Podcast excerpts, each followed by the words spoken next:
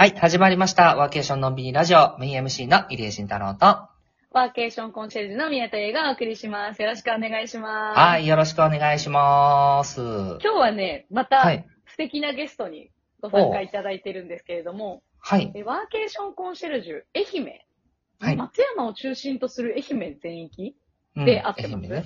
は、はいい。を、えっ、と、活動していらっしゃる竹市環奈さんに、今日はゲストとしてご参加いただいております。よろしくお願いします。はい、竹内です。よろしくお願いしはます。い、よろしくお願いします。じゃあ、早速、かなさん、自己紹介お願いします。はい、改めまして、竹内環奈と申します。私、愛媛県松山市の出身で、今は松山市を中心に、あの、住みながら、月の半分くらいはアドレスホッパーとして全国を転々としたり、たまに海外に行ったりとか、っていうような生活をしております。はい。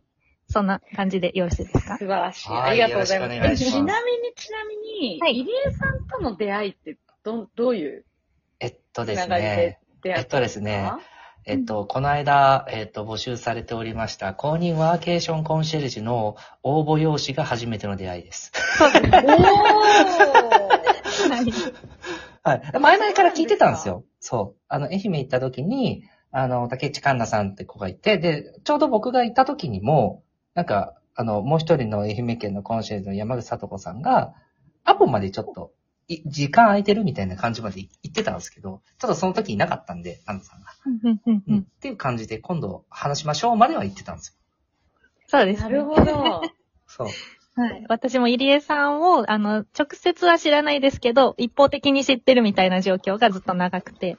そう。で、まあ、今回こういう募集があるよっていうのを、そのもう一人のワーケーションコンシェルジュの方から、あの、ご紹介いただいて、あ、これ。れはもうぜひということで応募させていただきます。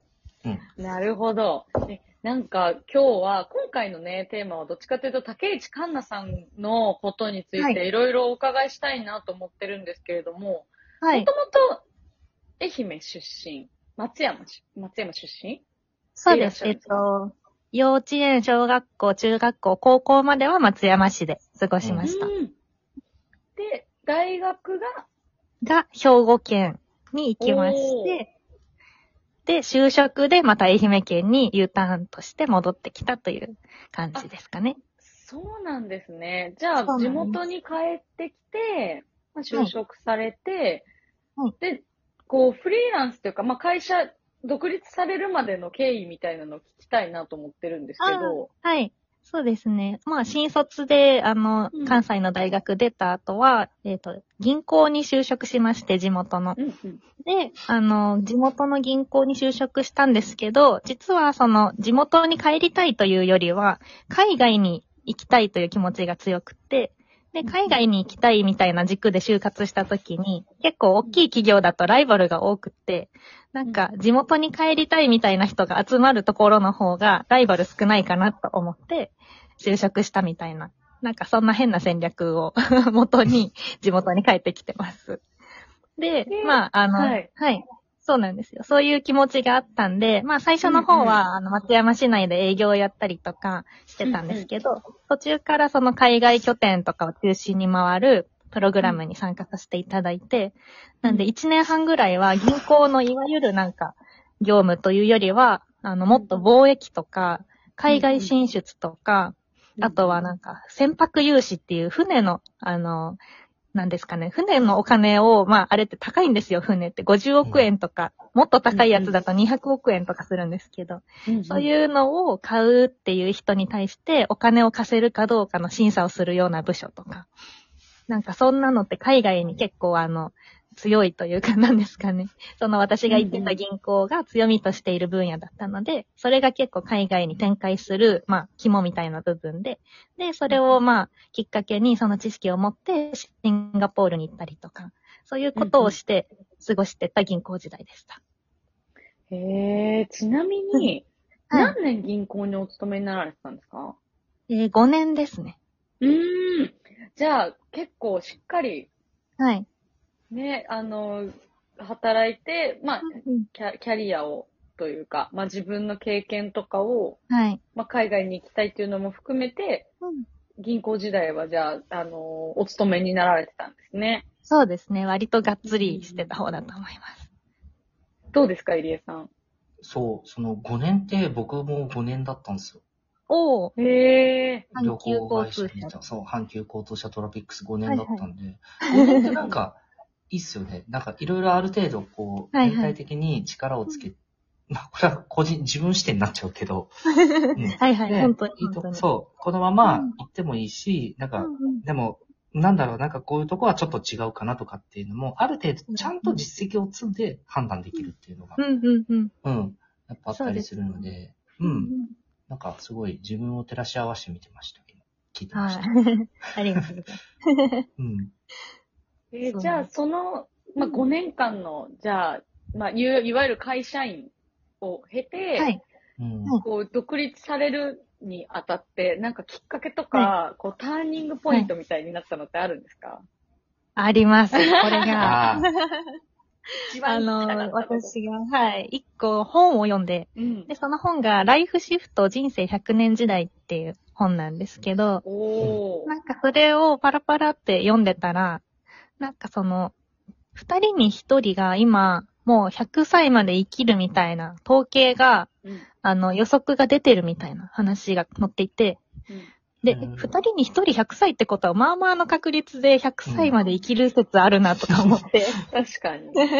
じゃあ、なんかその65歳で定年みたいな今の状況とかって多分もうないですし、うんなんか、たとえそれがあったとしても、何かしかの形で働き続ける可能性長いなと思って、この、なんか65以降、その100歳まで35年もあるぞとか思って。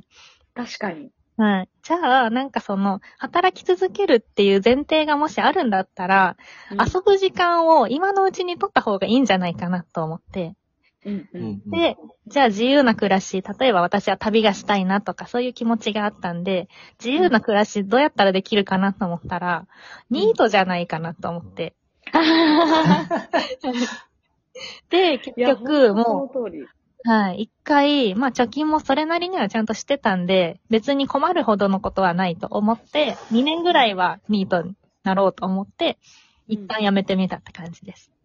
ええじゃあ、きっかけは、その、自分の長い人生の中で、はい。なんか、ちょっと休暇じゃないですけど、自分の自由な時間を手に入れるために辞めたみたいなところもあったんですね。まさにそうです。なんか授業やろうとか思ってなかったです、ほとんど。